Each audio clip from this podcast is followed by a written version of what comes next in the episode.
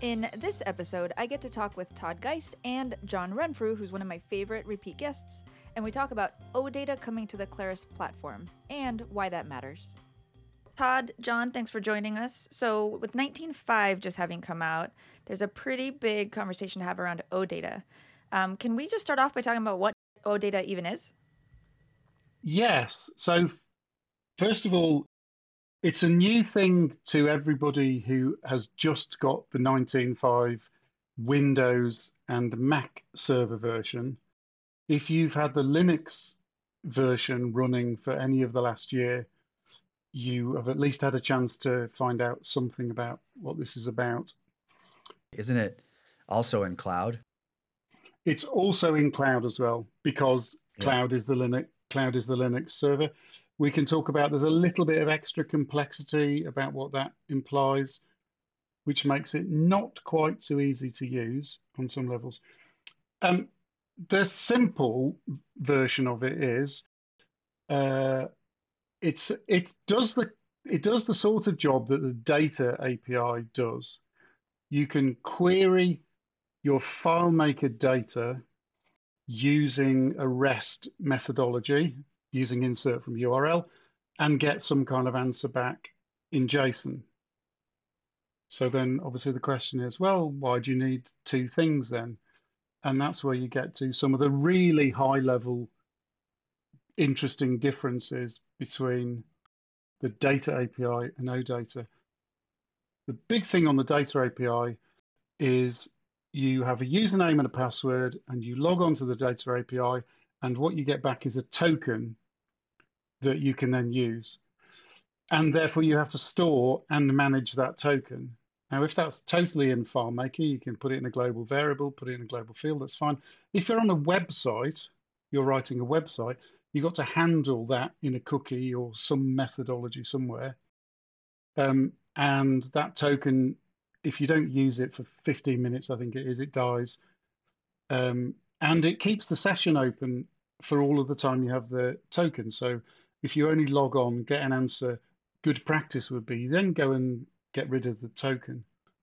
So OData, in comparison, one of the, the things about how it works is it's basic authentication. Every call is just a simple username and password, basic auth.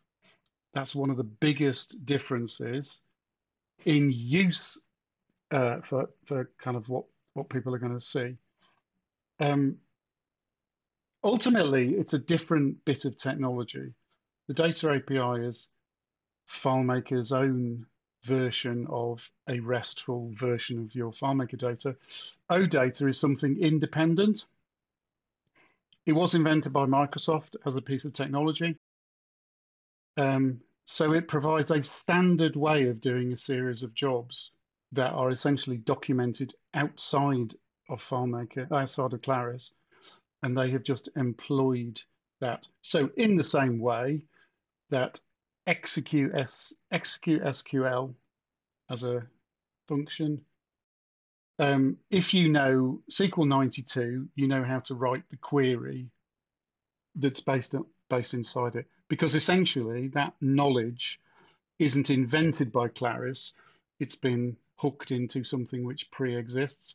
So OData is hooking into a something that's been invented by somebody else to deliver your data to you. What OData is, stop me if you're bored, if you want to ask questions, by the way. what, what, OData, what so OData uses REST technologies, queries using insert from URL to, to a URL string but everything else about what you're trying to query uh, goes after the question mark. So it's a parameter in the URL string. So that's how you modify what you're looking for or what you can get back. Um, so it's a kind of SQL meets ODBC but it's all done using web technologies and all the query stuff is in the string of the URL. If you that's the that's the big thing to grasp. Whereas the data API says, do this query. Oh, and the thing I'm looking for is a JSON object in the body I've sent you. Whereas in OData, you put whatever query, find this record or these records is in the URL string. Um, everything else about it is just a simple uh, insert from URL. Might be useful just to step backing up a little bit around what OData is in the rest of the world. It, it, it is it is Microsoft's attempt to webify ODBC is one way to look at it. So, in fact, yes. ODBC is not on cloud and not on Linux uh, eh, for for the FileMaker server, and OData is its replacement. ODBC still is on the Mac and Windows versions of server, but um, OData is really a, a, modern take on that. Now, you know, in the rest of the uh, development world or programming world, there's various takes on whether or not it's a successful re, re, redo of ODBC. But ODBC had lots of problems. Uh, and some of them have to do with the fact that you need these driver things. You need these ODBC drivers to be installed on the servers and, and on the devices. Um, and they would open up and maintain these things called connection pools to the database. Um, and all of this got to be really problematic as things move to the web. One of the ways in which this shows up is if you're if you're using serverless technologies like Lambda functions, those functions don't live very long. The, the, the server, the little the little engine that's running those code, that code, um, may only last for a, may only be running for a few seconds which means that any ODBC type connection that you would have been able to open to a database um, would close. and uh, and and and every function, every uh, every function that gets spun up, you know, and sort of as, as the serverless infrastructure allows you to scale out these calls horizontally, would make its own database connection and use up slots in the in the database to do that. And, and that was why we had these things called connection pools. So there were there um, all of that goes away with OData because OData is simply using HTTP. So OData is one way to think about it is it's ODBC over HTTP. That's maybe a too broad a generalization, but it kind of fits for us in what we're in what we're thinking about uh, in terms of the FileMaker ecosystem. Um, is that it gives you those benefits uh, without having to have this this database, uh, this DSN or this data data source name, this this driver thing that we had to put on the servers or on the clients that, that were using it.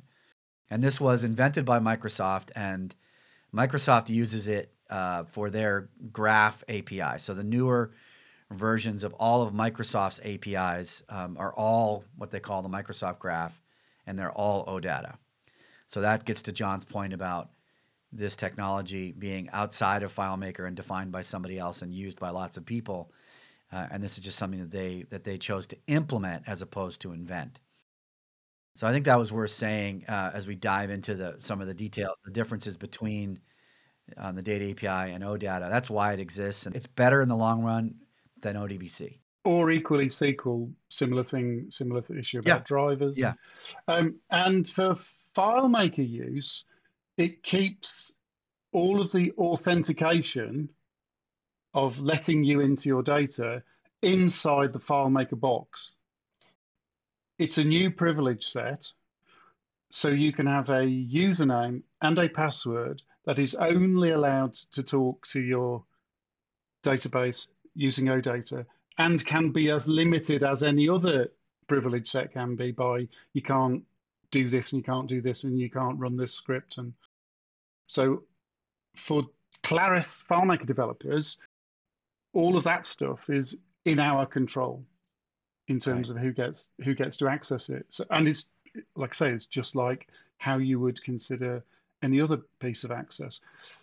Um, that that's another issue with ODBC because the username and the password is hidden in the driver, and you've got to go to the machine and right. change the DSN. One of the questions that just popped into my mind is because you're ma- you're actually authenticating on each request with basic auth that implies that the server is not maintaining a session open like it does with the data API, right? The data API you can do globals and things like that, and they actually they actually stick between connections as long as your session has not has not expired.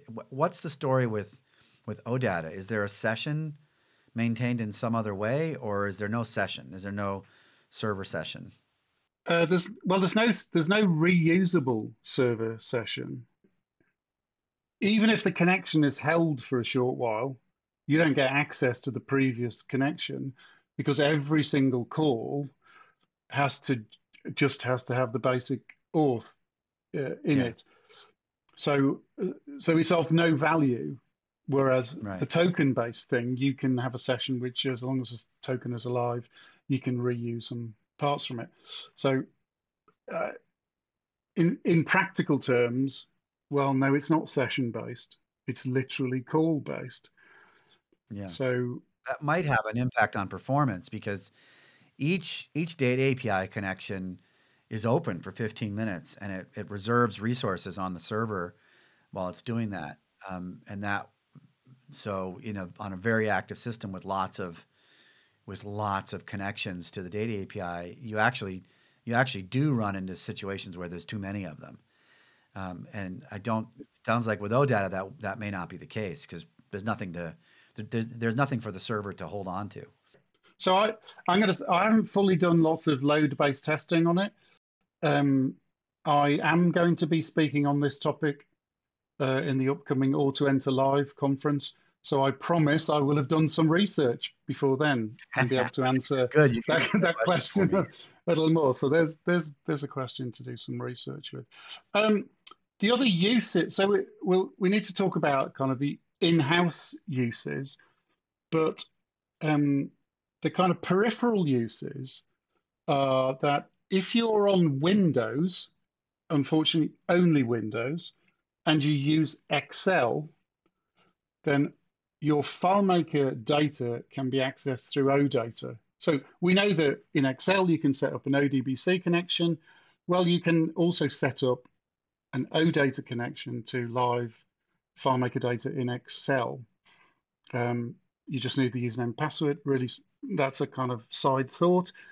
But for people where that is an appropriate way to be able to grab a bit of data and do a quick local graph, absolutely, I've tested it. Absolutely works. Whether or not it's big enough for big production, um, other, particularly Microsoft based, but things like BI tools uh, can set up um, connections. Uh, I know it works in Qlik as well. I think Tableau can do it. That just so effectively, like Todd says, it's just a source of data somewhere, but it doesn't need all this driver stuff. It just needs to know what's the URL, um, what's the table name, what's the username, what's the password. Off you go. Thank you very much whenever you do connect through OData, what are you accessing? Are you is it layout based? Because the data API is very layout driven, correct? Correct. That is a great question, Martha. Next on my list to answer, because that's another massive difference. The data API needs layouts, named layouts, and whatever you put on the layout is returned by the query using the data API. So that's a way to manage what you get back. You have a you have a table with 800 fields. You put five fields on a layout. You only get the five fields back. The problem is you have to go off and build lots of layouts and manage layouts, schema items, just for the purpose of getting data back from the outside. Remember, so OData is completely different because it works at the table level so in the same way as a SQL query is not based, so inside FileMaker, a SQL query is not, is just based on the table occurrence name and the field name. Similar kind of thing here. You, you are literally just talking to this server, this file, and potentially this table. And therefore, all of that table is accessible to you. So you have to learn how to not return 800 fields to you by modifying the request. But essentially, it and and so for for it to use the any of those external things, Excel, websites, it has to be agnostic. It can't depend on your chosen naming scheme, which suddenly your boss decides to change and then it's broken the website because the data API query fails now. So it's based on, so clearly you can change table name, that's your own fault. Um, but essentially it's a, it works at a table level. Um, so at the very start of the process, you can say, in this file, give me a thing called dollar metadata, and it will just tell you every table, every field, what type of field it is, whether it's what type of field it is, whether it's uh, like a decimal or a, a text field, which fields are key fields, as in unique ID fields, uh, and a couple of other pieces of data. So a simple query, you can just go, tell me everything that, about this database file.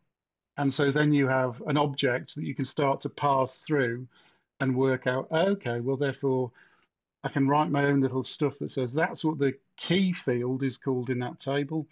And therefore, it's that's what the surname is called. That's what the, you know, so Todd, who was a great one for let me build my own tools in FileMaker to query stuff in FileMaker and do some other stuff with FileMaker. This is a starting path because it's like, here you go, here's a big object of everything about about the file. And all queries after that are based on literally just a, a table and what's in there, kind of re- record and ID level. One of the other things that you mentioned in there, which uh, is probably on the list somewhere. Things to talk about. My this seems like a like a decent segue. Is key fields very different yep. in the data API versus versus OData. This is this is something we've been asking for for a long time. One of the problems with the data API is in order to update a record, you need to have the file the internal FileMaker record ID. Yeah, the row ID. You have to have you have to have the row ID, not the not the primary key. So what this leads to is this common pattern when you're building web apps or other other things that work with FileMaker where you have to find the record in the database first with a find by, you know, your primary key field. Then you get back the row ID and then use the row ID to then update the record you just you just found, which is this double request thing, which is inefficient and just feels feels nasty. The other the other my biggest complaint with that when the data API first came out is that REST really cares about this unique URL being being a unique thing at the other at the other end of the table, and that doesn't it's not really true with the FileMaker Data API because the same record can potentially get different row IDs. Now, it's a challenge. You'd have to do like if you did some kind of like data restore, like a like a re-import of uh, uh re-import of the records, you're getting new new IDs. So that row ID is not an unchangeable, unique identifier of a record. It just isn't. It is it is FileMaker's internal row ID for that database, as long as it has not been wiped out. You know, uh, as long as it hasn't been truncated and re-imported, it's it's rel- it's safe. But that's the only case under which it's safe, and you just can't depend on that over the life of any of any system. You need a unique ID from outside, from you know, from other systems need to know that that customer has this ID in that system, and that and that ID will never change.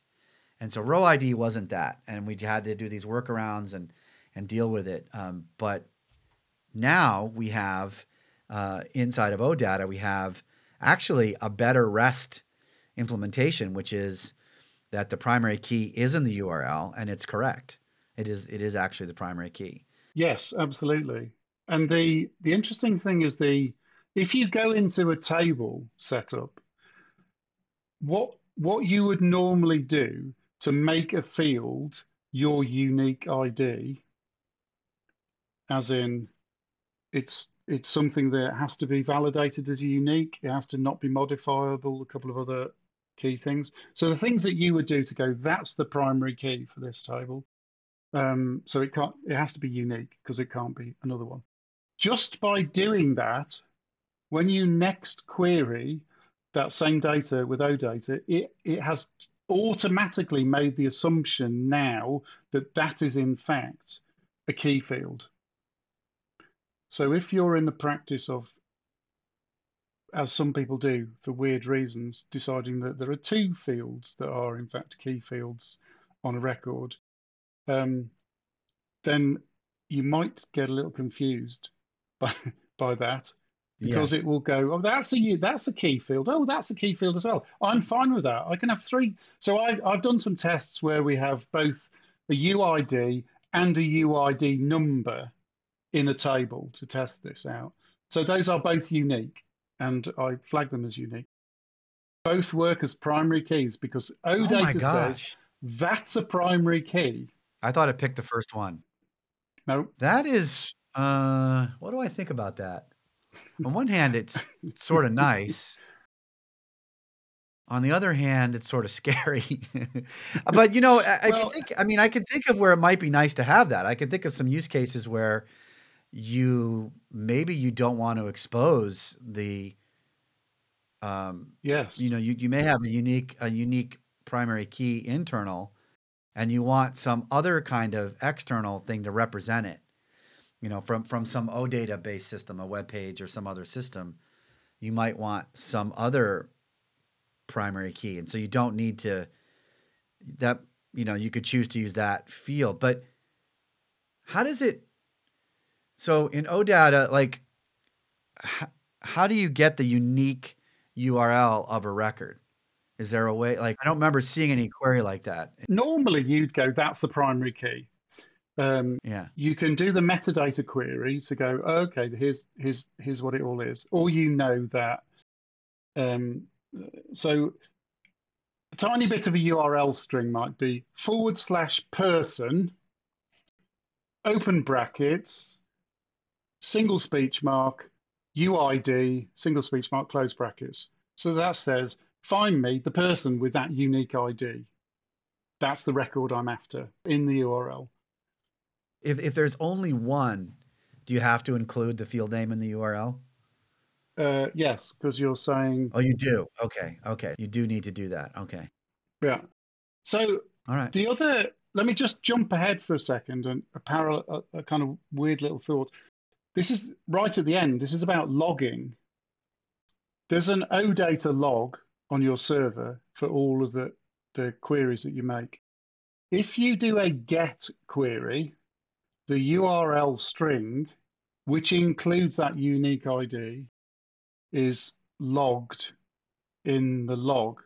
If you do a post, you just get the fact there was a post was made. You don't get the data that you've posted.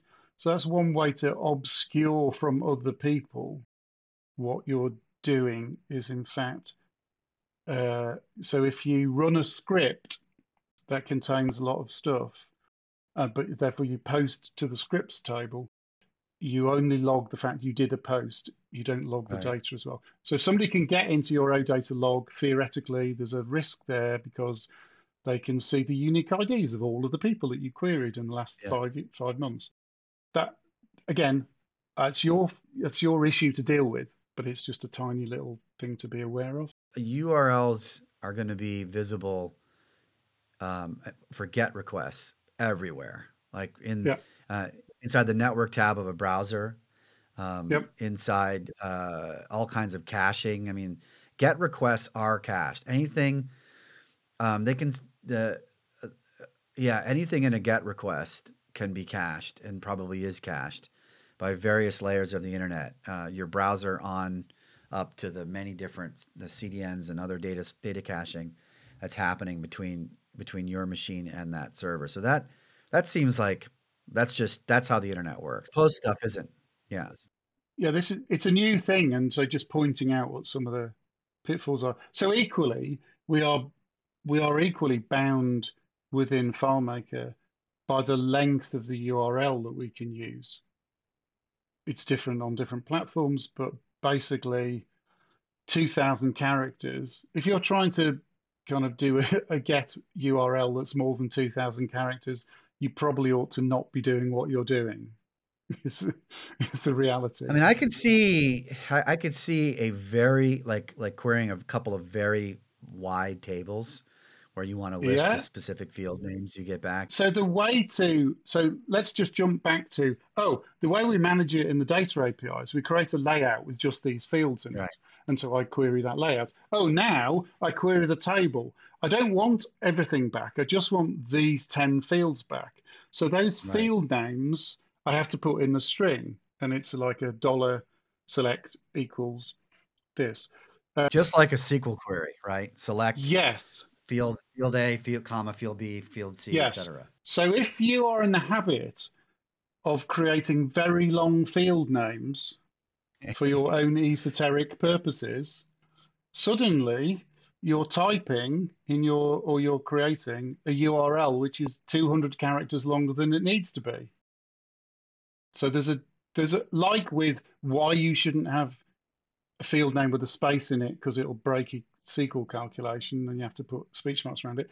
It's just a okay, if you're doing this, then why don't you make sure that the field names you're querying are short? Because then you'll be able to query more of them if the URL Yeah. string length is um, is somewhat restricted.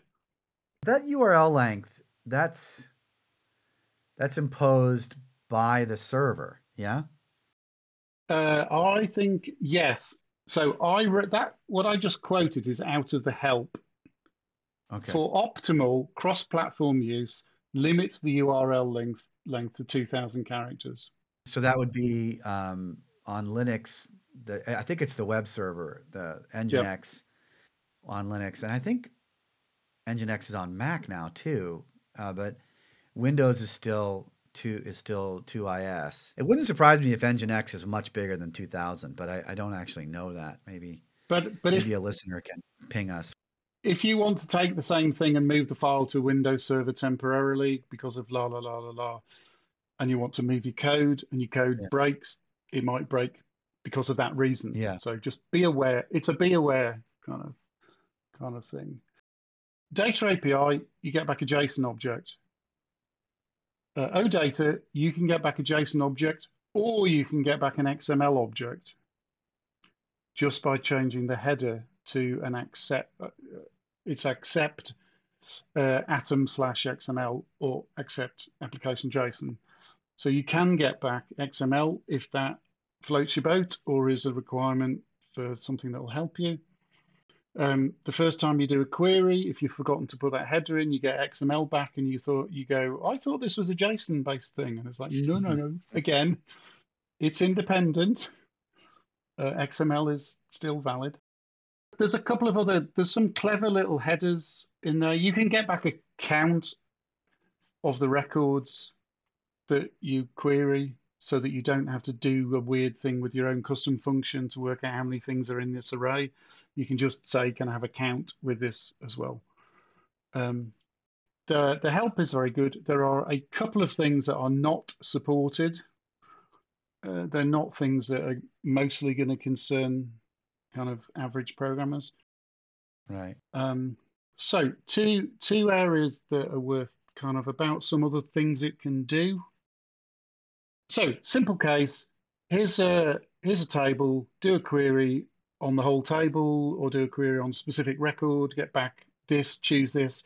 Um, things like top work. So just give me the, the first five records back, or you know th- those kind of things.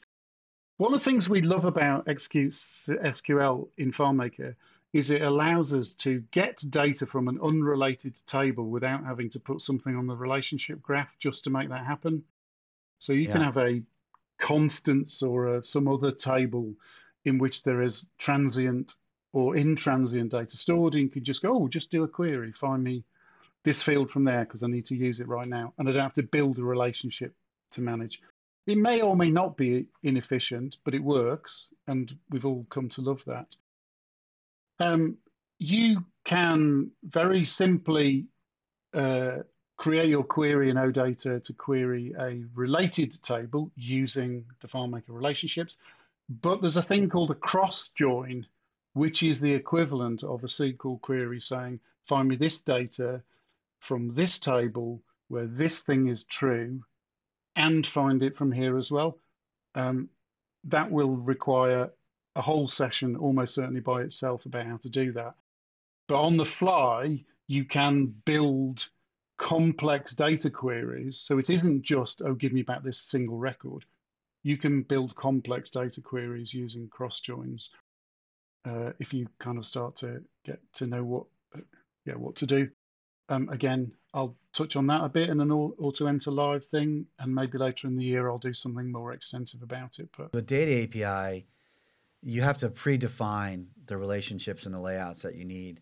Whereas with yes. OData, you can just do this as part of the query. You define what tables you want, you define what related tables you want, you define how they are joined together to produce the result set that you need. Yep. In our in our other um, podcast episode, we talked about multi files, and I've seen a file built specifically around the data API because of this need for relationships, tables, layouts, it, things being very very specific.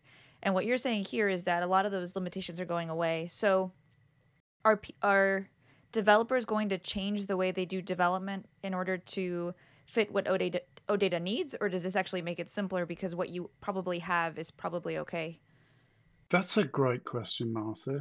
My my personal view is that I have changed the way I'm it's possible for me to develop because this tool is now in my toolbox. So I can I can remember Go back to when Execute SQL was first introduced, and Jason from SeedCode produced that file for how to do it, and we all used his file to start learning how to do it in FileMaker. Okay, but multiple conversations have said after that, I changed the way I developed. I could now do this. I could now do this.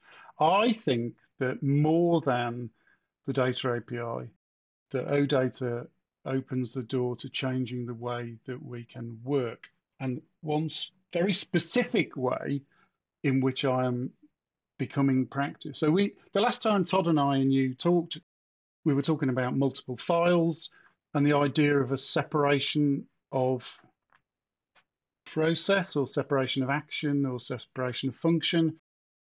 That in my left hand, I have my file that I use. And in my right hand, I have some other file that I now can make something happen in this second file without having to have a single data reference from the first file to it. Because I can query it, I can run a script, I can get an answer back from it. So it could be a calculation engine, it could be an action engine, it could be a queue to do various things. And all I need in this second file, apart from my dev user account, is a single user account that has OData privileges. So I no longer need to manage all of that stuff about, oh, there's a linked file over there. What happens when you, uh, is it set to auto log with admin so that we don't get error messages? Or do we manage setting up accounts and managing it across two or three files? For me, this is becoming a massive way of opening a door to, I call it a machine file, but essentially it's a, there's a file in the middle here that can do some things. Not only that, that second file can operate on other files in the system that also don't need to have any reference. So I can operate right. on file three using file two as my machine to do it. It can operate on multiple files at the same time or in sequence. And all I need in both of those is literally just a single username and a password that has OData privileges. Now, I, I get that's like a bit at the edge of stuff, but just like the whole concept of how we started to look at some modular things, how we started yeah. to look at using card windows and other files, this opens a door, I think, to some new ways of de- developing because that second or third file doesn't have to be on this server. It could be on a server in another part of the world, even if I can cope with the latency. It's definitely another way of decoupling, like which we've been talking yep. about a lot. Um, and uh, one of the one of the things that we're leaning on quite heavily is making more smaller things that work together in a, in a decoupled fashion. And, you know, we, we have our simple our simple queue tool, which does this to some degree. And now we've got now that OData is on all platforms, we have this as an option too. One thing I, I think that we do do need to make clear, and this is something we've been saying actually for quite some time, is that the center of innovation for FileMaker is the server, not the file, and it has been for a little while. But there's still there's still a sense for developers that they can just open up a file on their desktop and work, uh, and not have a server involved. And once you go the OData route, that's definitely not true. If Yeah, you're going to be using absolutely. OData to do to do as not as a way to get data in and out of FileMaker, but as a way to do work within a FileMaker system, you know, your file A calling file B with an insert from URL to to do the OData stuff, you that does not work unless you are on a server. Uh, and I think that's I think that's fine. In fact, that's that's how we do everything these days in in general uh, here. But it's still, if you've been doing FileMaker for a while, you know, it, it's kind of a hard habit to shake that you think you can just take your file down, open it up, it's going to work locally. Um, that's probably not true going forward. In fact, maybe someday there's there's you know the files that we get down are just data. there's no like the like you know just as like backups, but there's no like they don't actually do anything, and that's what we're headed for, I think here. And I, I think that is okay, as I've said, but I do think people need to understand that's what they're doing. If they're adopting OData as a way to do this kind of decoupling, and I think it's a, a reasonable thing to look at. And there's other advantages too. There's another big one which we haven't gotten to yet, which we will, um, as to why OData as a way to do FileMaker scripting is interesting. Um, then you're you are now on a server, and that's that's it. You will always be on a server when you're doing development or when you're working on it in any way. Let's talk about the scripting stuff. What what is the impact on scripting? Well, it's kind of what John's saying about having these um, having these decoupled files. So you're using the FileMaker insert from URL script step to create a query and then execute that query using OData. You may the query may execute in the file you're in, or it may execute in a different file or in several files. It could execute in you know potentially over multiple files because you're sending that request to the server. So you, you know one way to think about it, it's a little like PSOS. You're like you're throwing at the server and the server's going to do it. So it has that benefit too, as it takes it out of the main UI thread that the user's dealing with. The server now going to handle it. Um, and so you could do that. Now, the what that means is you're now writing logic in basically URLs. You're making um, you're creating URLs, and you're creating JSON payloads to send around um, up you know up to the server.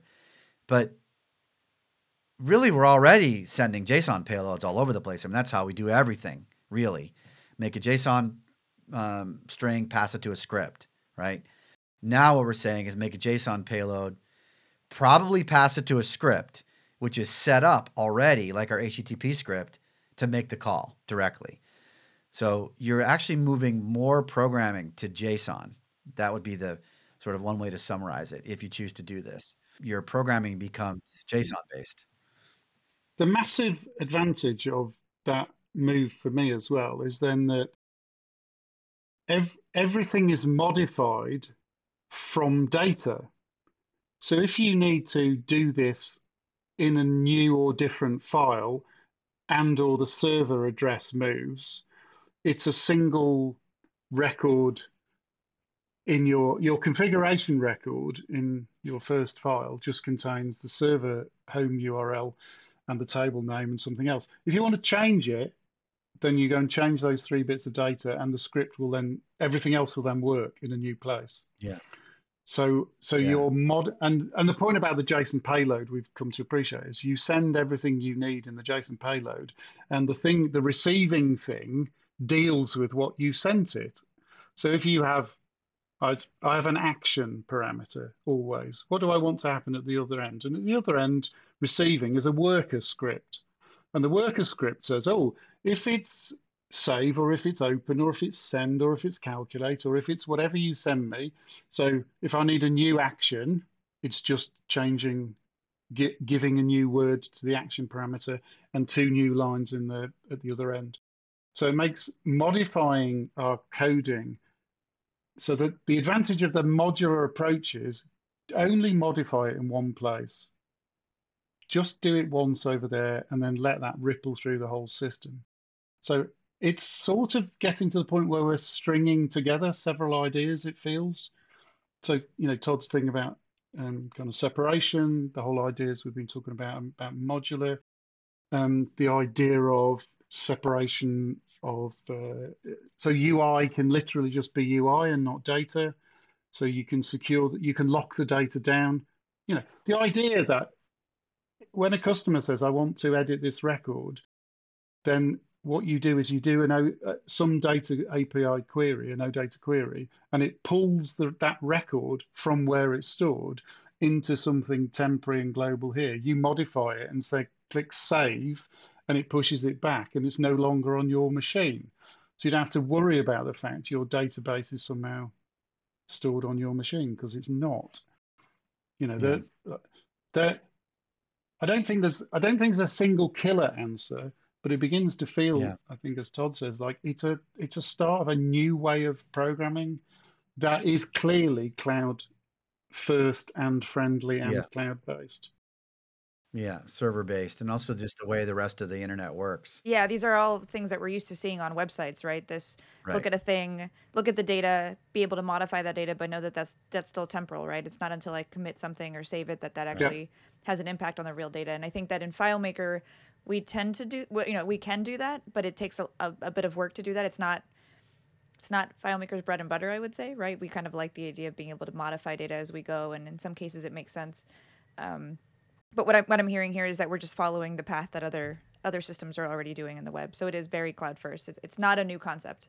Definitely not a new concept. And it's uh, you know i haven't had enough experience doing this um, with odata to to really understand uh, or just even have really a, a, very good idea of where the trade-offs are because there's trade-offs right? Like like yeah. the way that the way that FileMaker works natively is pretty sweet for a certain set of use cases. Um, that and those you and that and those use cases were the majority of use cases for database applications 20 years ago. Um, they're they're may they may not be the majority anymore and so that's where we're you know that's kind of where we are right now is is where where is the trade off between the old way and the new way of doing doing FileMaker. The good news is you can certainly do both even within the same solution. This is not an all or nothing thing. Yeah, the issue with when uh, Claris give us a new tool, uh, as you know, if I give you a new hammer, then every problem starts to look like the nail that that hammer works with. So yeah we discovered quite quickly that using execute, SQL in tooltips was a really bad idea because it hit performance yeah. terribly, terribly. So just because it's there, uh, our job is to go, here's something new in our toolbox. Now, our, my job, your job is to kind of go, here's some ways that you could use this. Let's see if that's useful for you, but start thinking outside your own box about what could be possible um, and yes, maybe there's a little trade off here and a little trade off there, but actually you get this thing instead. Um, but it's not for everything and it's not for everyone. I'm not suggesting that either. But definitely don't want people to sit there and go, oh, I don't understand it, so I won't touch it. And in three years' time, you sit next to somebody in a conference who says, oh, you know, I haven't touched OData at all. I'm enough of an enthusiast to want people to pick up the new hammers and see what it what nails it'll work with. We we should probably um, make sure we cover if we're going to talk about FileMaker logic using OData. We probably need to cover the other big giant feature that OData has.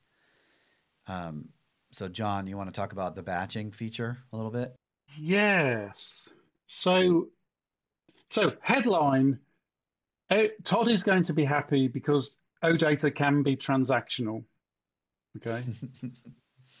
that's Todd, that's all you need to know. Go and sit in the corner. Um, so in this, so we we know if you are used to writing a multi-part email, you have multiple. You kind of go, here's a boundary, and then here's the plain text part, and here's the HTML part, and here's the attachments part, and here's the inline image part. Okay. That concept works here. So instead of just doing a single thing. Uh, you a, it becomes a post where you post a body, and the body is created with multiple sequential requests. Um, uh, it works slightly differently. Not time to kind of explain the mechanics again. I think we'll kind of get to show some of it. But essentially, you go here's a boundary, here's a load of things inside that boundary that I'd like you to do. Um, and you go, go off, go and do that. Thank you very much. Um, it's transactional in that, well, you have a choice, to be fair. There's an option that says if any of these fail, then just continue anyway. And you can, that's an option you can set. But if you want it to be transactional, you clearly don't do that.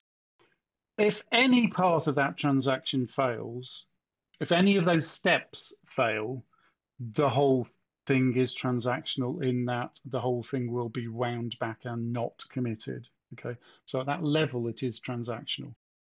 Now, what you get back is not a helpful JSON object. What you get back is the equivalent of a kind of text headers response that we're going to have to learn how to parse what did happen, how many things were a yes. It's not as simple as it first seems but it does work. But the big caveat is, and it's in the help, you don't get access to anything from the previous step. Yeah. So if you create record A, and as part of creating record A in a transaction, that generates a unique ID, and the, your second step in the transaction is to use that as a parent ID in the next record, you don't get to know what that created unique ID in the first thing was. Now, there is clearly a way to do it, which is you pre generate all of your unique IDs and send them across. So you say, if this is going to work, parent record one will have this parent ID, records two, three, and four will have this as their sort of child ID to the other unique ID. That that makes it not quite as slick as a proper transaction. We've been promised that some other real stuff may be happening on transactions soon, but it absolutely does work. The issue, I would say, on one level, is you might have to write um, something that is a much bigger payload just to be able to do a couple of simple things because you have to put all the boundary around it and you have to put what it's doing you may end up writing a massive payload to do a simple task. That's probably not quite as efficient as you really wanted. Um, but it does work. But that kind of, you know, that that a crafting of that payload is something you're, you're going to have a script API for, yes. where you're going to be able to build up that, you know, um, so you're eventually just going to be creating the steps that you need, and once you have that framework for building that, that seems that seems pretty doable. You know, like we have this HTTP script, which manages all the construction of the of the curl commands, and we we could just as easily have one. Well, I shouldn't say just as easily, but we'll I'm sure have an OData flat flavor of that to be able to handle yep. handle these kinds of things. So that doesn't seem to bother me, and the unique ID thing doesn't bother me because we've been using UUIDs. But it does mean that if you have serial numbers for your primary keys, you're just out of luck. You can't, you cannot use yeah, transactions if you have serial numbers. You probably shouldn't be doing that in the first place anyway. So yeah, yeah, probably. But there's, there might be, there's, there may be other cases where you, it may not just be primary keys, but you may need to create a record, does some kind of auto enter calculation, and then based on what you get back from that, you're going to use that in the next, in the next, in the next records, and you can't do that. Now, that is also very, quite commonly the case when you're doing scripted transactions currently with the current FileMaker transaction engine as it is, is that you don't get access to all like lookups and auto enter calcs yeah. when you're moving on to the next record. So this is something I, I call, this does also lead to the, um, to the size of the payload and the, the amount of work you have to do up front. I call it pre-work. Like you're not going to be able to rely on the like. Let's say you you're generating an invoice, so you have an invoice header and five line items, and you want also the total of the line items. Well, you you're not going to get that from the FileMaker database engine because you will not have been able to commit all the records and you won't have totals and you won't be able to get Yep. this, get that summary back. So you have to actually manage if you need the total, you actually have to manage pre-calculating the total amount yourself in whatever, you know, using scripted logic or some other way to do that. And that's an example of what I call pre-work. And that does come up with the scripted API. That I mean the FileMaker scripted transactions that we've been doing for, you know, more than a decade now. So this isn't necessarily a new concept. It's just something you definitely have to be aware of. That you're not going to get access to the stuff that is in flight. In fact, you get you do get less access to the stuff that's in flight because in the at least in the case of the scripted transactions, um, as long as it's not new records, uh, and you haven't, um, uh, well, yeah, anything that anything that is edited, you can get access to. New records you can't in scripted stuff typically, but new records or edited records are are within are, are within your space in the FileMaker script that you can reach out and get data later on down the you know down your transaction script, and that just won't be the case at all in this case. You have no Yeah. you have no representation of what was edited in the previous step when you get to the next step. You're just everything that you need from that step. You have to have figured out a way to pre-calculate it. One one of the issues is that we tend to talk about transactions as create new record, create new child record, create new child record, create new child record. And actually, a transaction could be here's 10 records, modify all 10 of them, change the status of all 10 to this. It doesn't, it's not about just record creation. So, as a for example, if uh, if an OData batch uh, is transactional, it means if one of the records that you're trying to modify the status on is locked by another user, it will quite rightly fail in the same way that you really would expect it to fail. Yeah. So it gives you, you know, it gives you the transactional mentality to be able to kind of go, hey, in in this circumstance. So in the case of a student system where you want to update the status of all the students who've just finished a module to passed or to whatever the status should be, passed or failed, um, that would be a batch. You'd write something that said, find all the records that have this um, this module ID in this particular academic year at this particular time, and just go and update the status to this. So you can write a batch to do that. If a colleague uh, has a record open, you want that to fail, and you want to know it's failed and come back and do it later. Yeah, and those those are things like, you know, there are lots of cases where updating a status or something like that, it's fine if one fails.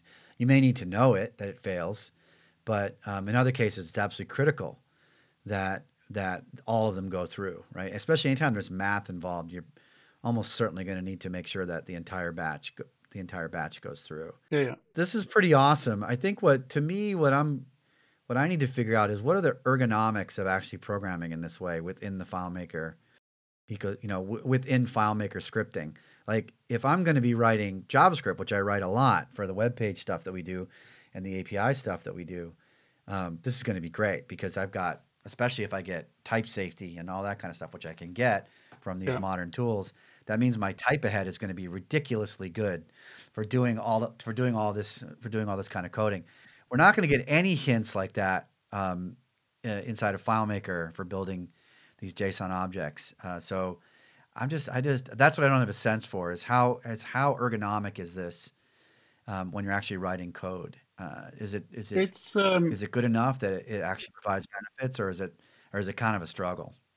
it's the same as if you're sitting there with an API manual working out how to make a call to X, Yeah. MailChimp, Twilio. You're reading the manual going, this has to be a get. I know what the first part of the URL is. Here's the last part of the URL. Here's what I need to do in that case in the JSON body or whatever. So there's two manuals.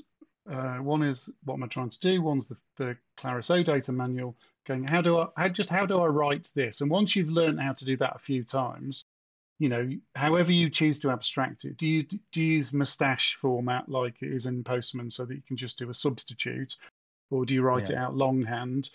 And then there are the parameters you put on. So you know perfectly well how to put question mark dollar something equals this dollar something equal and dollar something equals that. It's that. It's the stuff that you've been doing for ten years. Ultimately, um, the auth is um, base 64 encode username colon password. Yeah. Um, and so you have a you have a URL, you have an options variable. Um, you might have a data payload sometimes that you're going to refer to in it with a through a dollar variable. It's the same. It's because it is just web based stuff. So in FileMaker, yeah. no friction if you're used to doing this outside, you've got methods of doing it. It'll be really easy to transfer the skills that you already have to. I just, it's that query. I need to follow the query from the manual. Oh, there you go. It works. Thank you very much. Yeah, I think, I think the, you know, when you're doing FileMaker scripting in Calc, you do get some type ahead stuff that, that is helpful um, in terms of like you get your field names, et cetera, type aheads.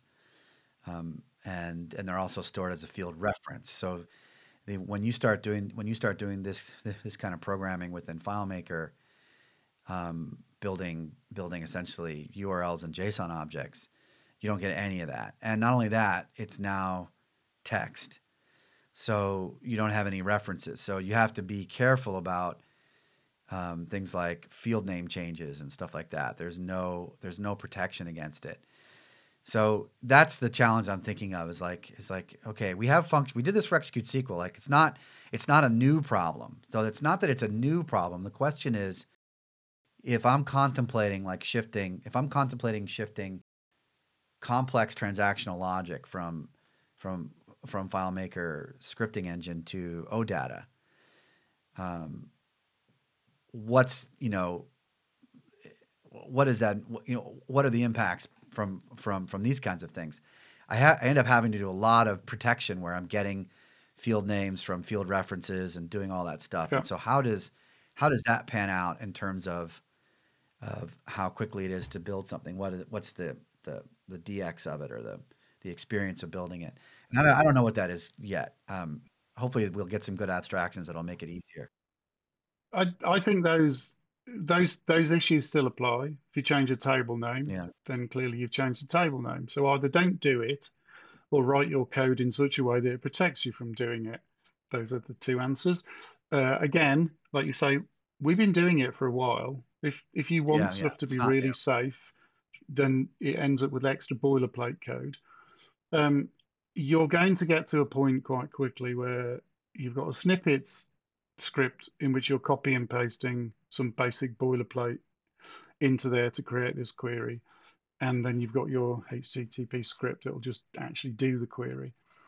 Um, Contemplating shifting more logic, it's this does does doing all that stuff scale? Like, um, is that become, you know, because we're saying, you know, it's fine if it's like I need to do some execute SQL because there's no other way to do this easily in FileMaker, so I come up with with a way to do it. It's a rare event, right? Or it's an it's not the main line for doing FileMaker Pro development. And if OData is the main line of FileMaker Pro development for your main business logic, how does that feel? I guess is that that's maybe the way to summarize it.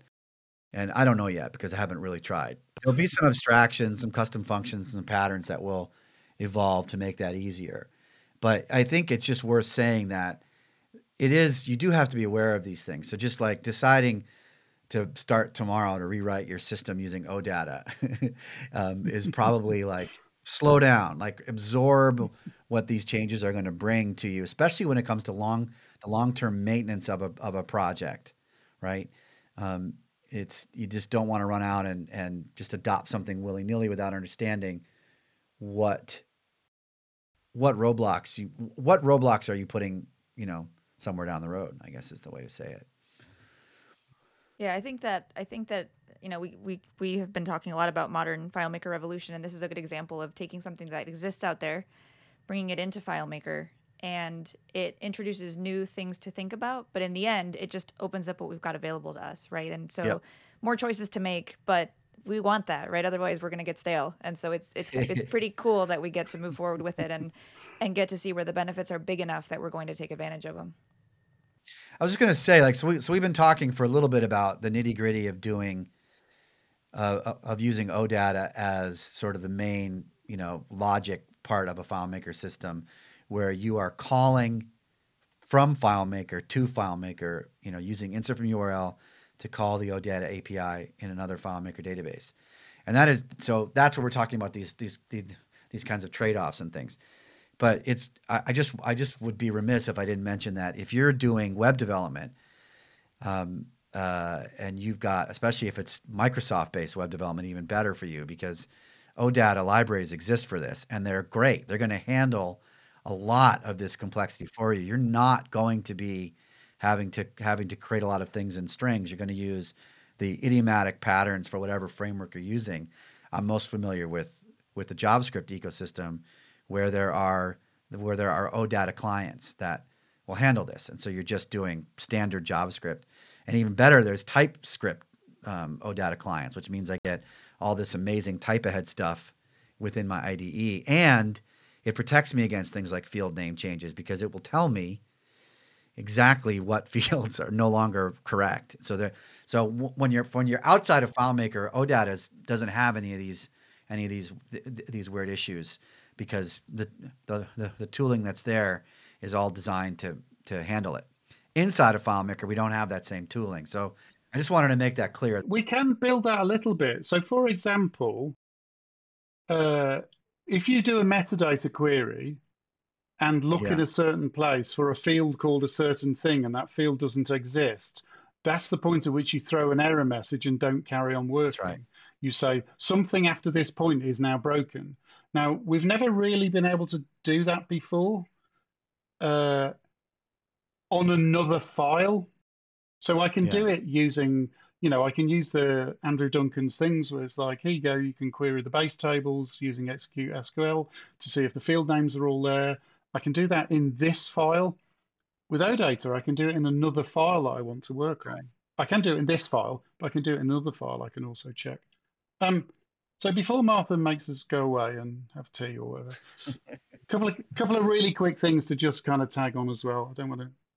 One is if you are using this on FileMaker Cloud, the authentication oh, yeah. thing is a little more, a little bit more difficult because it uses Amazon's Cognito, and there's a bunch of really complicated workarounds to get uh, the token as opposed to the fact that it's just basic auth. It's using an X dash token in the header. That's a whole yeah. separate bag of worms. um, typical uh, AWS Cognito nightmares, really. There, it's not unusual, but it's it's really it's really surprising. Like I hear people in other communities talk about about using Cognito and they love it because they've been through it enough so they know exactly what to do. But it's unlike any other type of auth. Yeah, it's very it's very much its own thing and it's nasty. So there are some limitations to what type of data binary data you can upload and download from containers. It's basically limited yeah. to PDFs and image files. So you can't be using this with Excel and Word files. That's a limitation.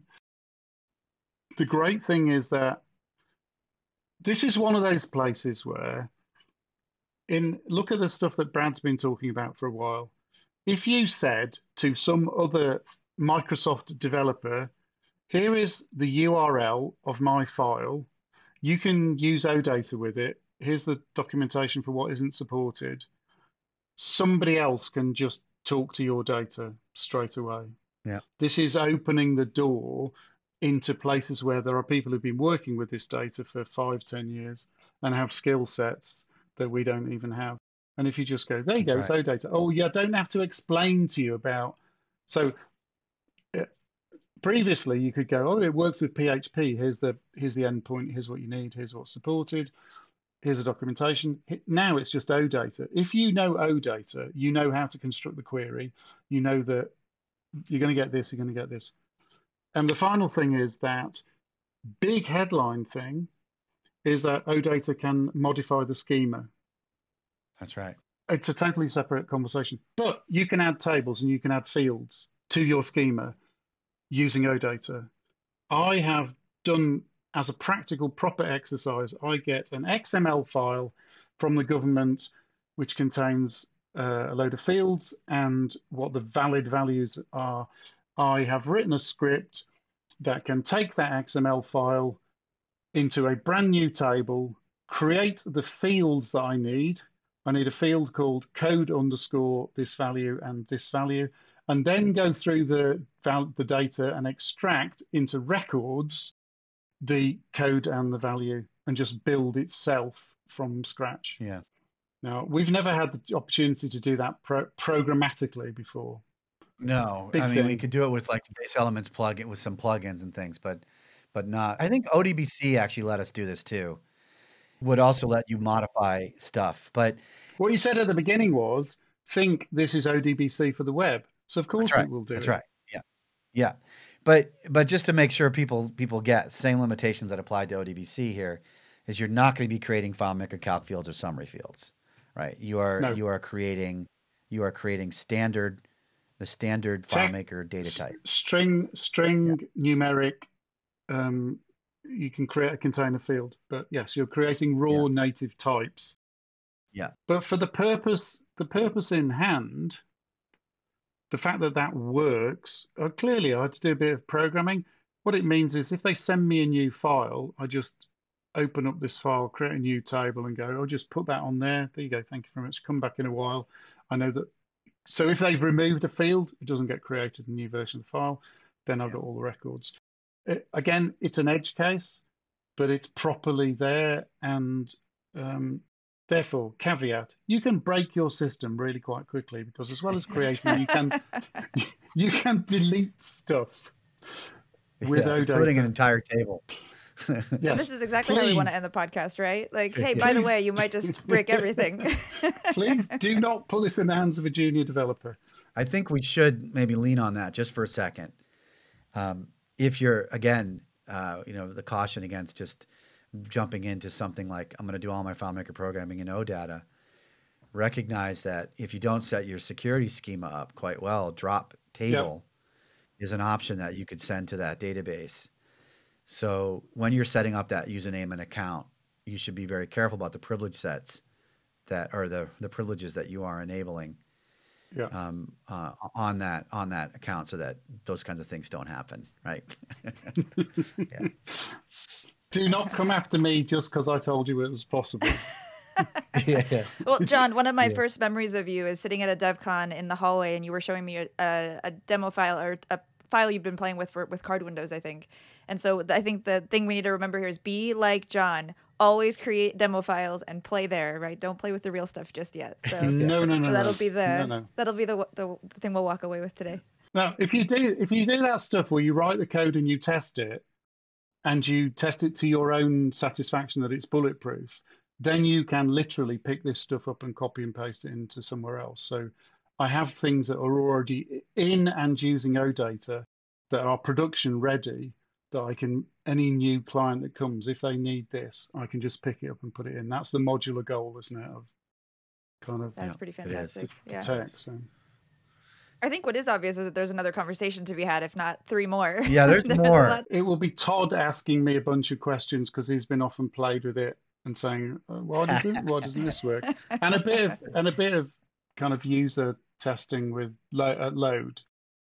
Yeah. Um, yeah. Load testing is the other one that's that's really critical because we lean on the data API quite heavily now, um, and so understanding what are going to be the reasons to drive us to move um, are are important. Now, data. One thing about the, I should say this: the one thing about the data API is that perform execute data API works on the data the script step. Perform execute data API works on on the FileMaker client, and it does uh, not work with OData, and it's it's unlikely to work. OData is a Yeah. server based feature, whereas actually, for whatever reason, I don't know why, some reason in the code that this was needed to be so, the data API, the code that executes it and generate does all the stuff, is actually in the client, which is why we can get a script step that executes it on the client, and why we can and and the OData one being on the server is why we cannot get one of those for uh, because it's on it's server only. So the the only other thing I haven't in my notes I haven't covered is it is possible. So you know the issue with JSON payloads and long numbers. yes, It is poss- It is possible to get to force OData to give you back. So the the result of a get UIDN number is very long, forty odd characters. Um, you can force OData to give you that back in the JSON body as a proper number of that length, not as a string. The only problem is that JSON get element will break when you try and extract it. But you can get the data back not in exponential format. Um, again, I think I'll go into that in a bit more detail because essentially you have to grab some outer object and do some text parsing to protect it. Um, So there there are functions like in SQL. There are functions you can apply to do transformations and things on the data as part of the request. yeah, Some, Something like that. there's a little. uh, As ever, it's great talking to you. Just you know, chewing Yeah. the cud and So good. Really fun. Talking I, some- I was looking forward to this, getting all this, getting all this information, so I, I don't have to I don't have to go learn it all myself. So thank you, John. yes, exactly. Thank you, John, for taking this on. This is really important, actually. This is a big new feature, and it's it's wide ranging in its impacts and potential benefits and trade offs and pitfalls. So, having people that get interested and take the deep dive to really lay it out is, is so important, and that's you know that's why why we have this podcast is to is to disseminate this. So so thanks for being for for Okay. for coming on and sharing this stuff with us. Yeah, Love thank it. you. We look forward to your presentation on at Auto Enter Live, and I'm sure there are other conferences where you'll be there too. So we will keep up with all the good stuff you do. July 19th to 20th for Auto Enter Live. 19th yeah? and 20th, auto Yeah. enter. Two days, Awesome. two days of lots of awesome content by all by the community. It's gonna be really exciting. yeah, All right. looking forward well, to thank that. you both. Okay, everybody. Until the Thanks next so time. Thank much. you. All right. Bye bye. Bye. Thanks. Just as a reminder, this is available on YouTube and as a podcast, and make sure you check out the show notes as there are a lot of links to share there. If you can take a minute to pause and subscribe, we'd really appreciate it, but better yet, if you can share it with a friend, that would be pretty awesome. No matter what your role is in this community, you're proof of how amazing this Claris community really is. My job is to help spread your knowledge and your stories on the podcast. Find me on Twitter at MZ123 or at Proofgeist, and let's share your story.